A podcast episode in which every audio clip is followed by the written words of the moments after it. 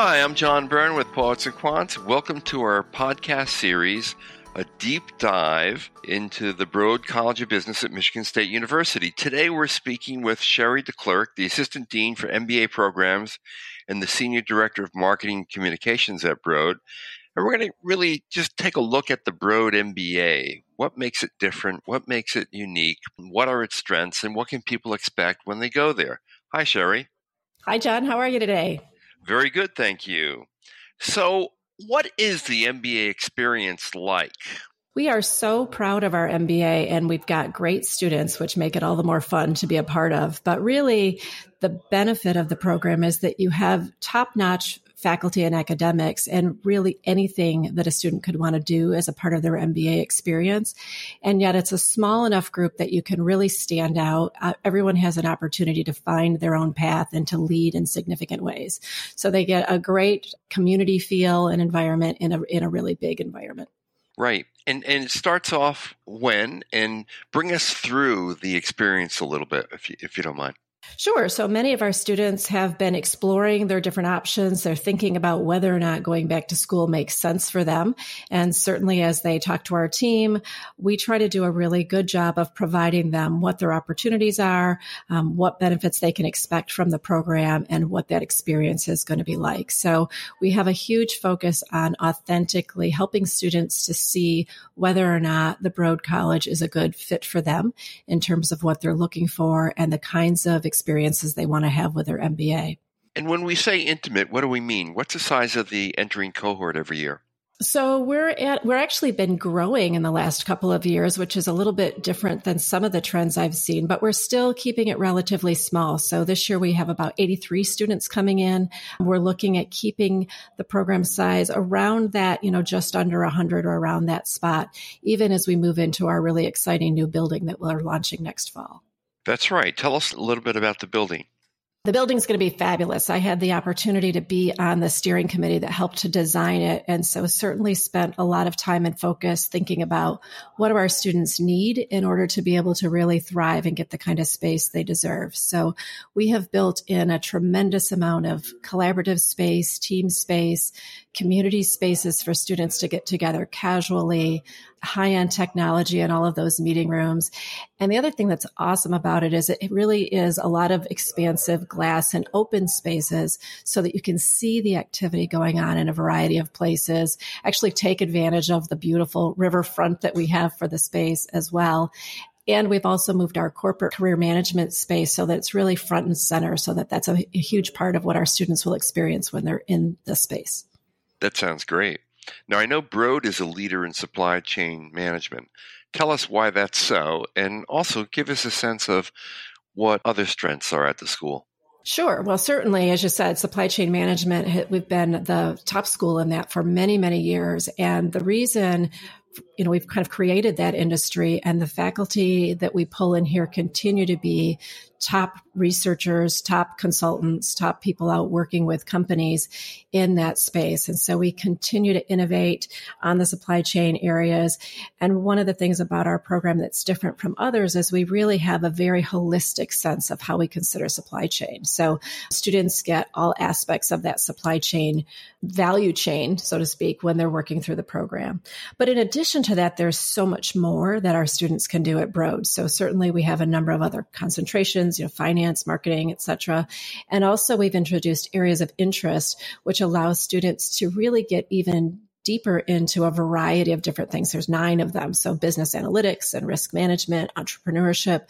So many ways that students can supplement their concentrations and their primary education with more specific areas of interest that can help them to really create their own path forward. And I imagine the concentration requires a greater number of elective courses than an area of interest. Is that right? They do. Yep. And students will get both actually along the way. So depending on how they choose to create that path, they can either do a concentration with two areas of interest or two concentrations and one area of interest. So lots of options again for them to kind of pick and choose courses that are going to help move them in the direction that they want to at least start their careers in and then also prepare them for broader opportunities down the line as their careers continue to evolve. Now, one of the hottest subject areas today, uh, you just mentioned data analytics, and you have an area of interest in that uh, topic. what are you doing in data analytics now? So we were one of the early schools to create a Master of Science in Business Analytics. And so this particular area of interest is going to focus on some of the core courses that are a part of that program and give students really the basics. You know, there's so much going on in big data these days. And one of the hugest issues that organizations face is having so much data and not knowing what to do with it, how to interpret it, and then how to use it and communicate it out. And so the courses for our MBAs will focus on those basic areas areas of business analytics and then helping them to be able to use that information to make strategic decisions in their organization and recommendations on how they should move forward in terms of um, organizational best practices. And, and one of the most innovative parts of the program is your Extreme Green series.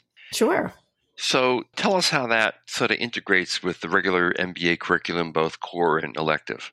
Yeah, you know, the rationale behind the extreme green is just recognizing that our students really need opportunities for experiential learning. So how can we take what they're doing in the classroom integrate that and help the students to understand how those pieces fit together and at the same time give them opportunities for real world application. And so the extreme greens were intended to be a deep dive where the students are taking what they've learned or what they're learning and also applying it in a real problem solving kinds of space. Our program also really wanted to focus on the creative part about that. So we had a lot of industry feedback that says, um, employees need to be creative problem solvers. They need to be agile. They need to be able to take reasonable risks and they need to be able to pivot and change when new information comes in and the world changes, which is pretty regularly. So the extreme greens are placed systematically throughout the program. They evolve in terms of the skill sets that they're really having our students practice and they allow students to pull together what they've learned in the classroom and apply it and take some risks in terms of making recommendations, getting in front of their classmates and companies, and really taking what they're doing the, in the classroom to a new level. And do you have uh, the opportunity for a global immersion? Absolutely. Yep. Our students um, this year are actually going to be going well, I shouldn't tell you because I don't think they know yet. Um, but we're really looking at places where they can get involved in creativity, where they can understand what kind of businesses are happening in a global marketplace, what the cultural differences are between what our kind of traditional students have been thinking about and how they can think about business more broadly so that when they go out into their careers once they graduate, they have a, a more broad, diverse global mindset.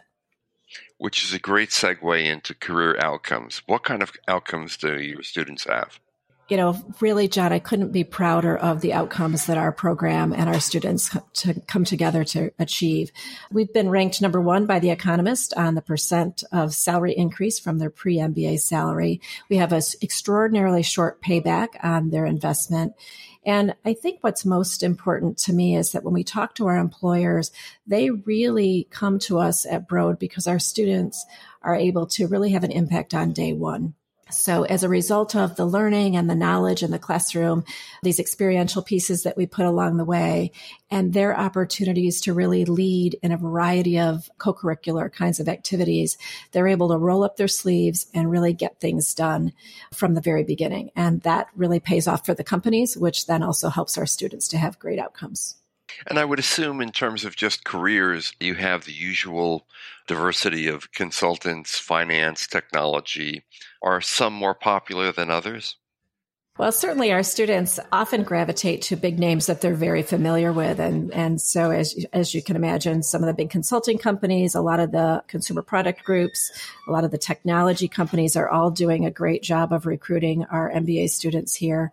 But in addition to that, we have some really smaller organizations that have less of a big brand name that provide tremendous opportunities for students. So those companies who are making components to bigger parts and pieces have been really strong strong supporters of our program for a long time, and we we love to have them get the results that they need as well. What company is your number one employer?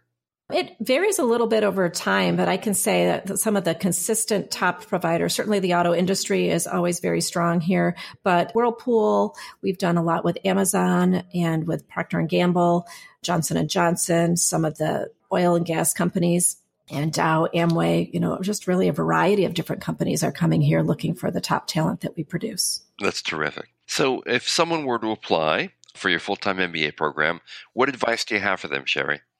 Really, the the biggest advice I have is that they really should be authentic. There's certainly a lot of programs out there. Many of them are good. I don't personally believe that there's as very many that provide the breadth and depth of experience that we have with the return on investment that we can provide. But certainly there's, you know, lots of different programs and people need to look at where they're going to feel comfortable, where they're going to be able to thrive and where they're going to get the experience that they're looking for. Great advice. Sherry, thank you. Sure. Always a pleasure, John. And a pleasure for me as well. All right. So there we have it. Uh, our own deep dive into the Broad MBA with Sherry DeClercq, the Assistant Dean for MBA Programs. This is John Byrne with Poets and Quants. Thanks for listening.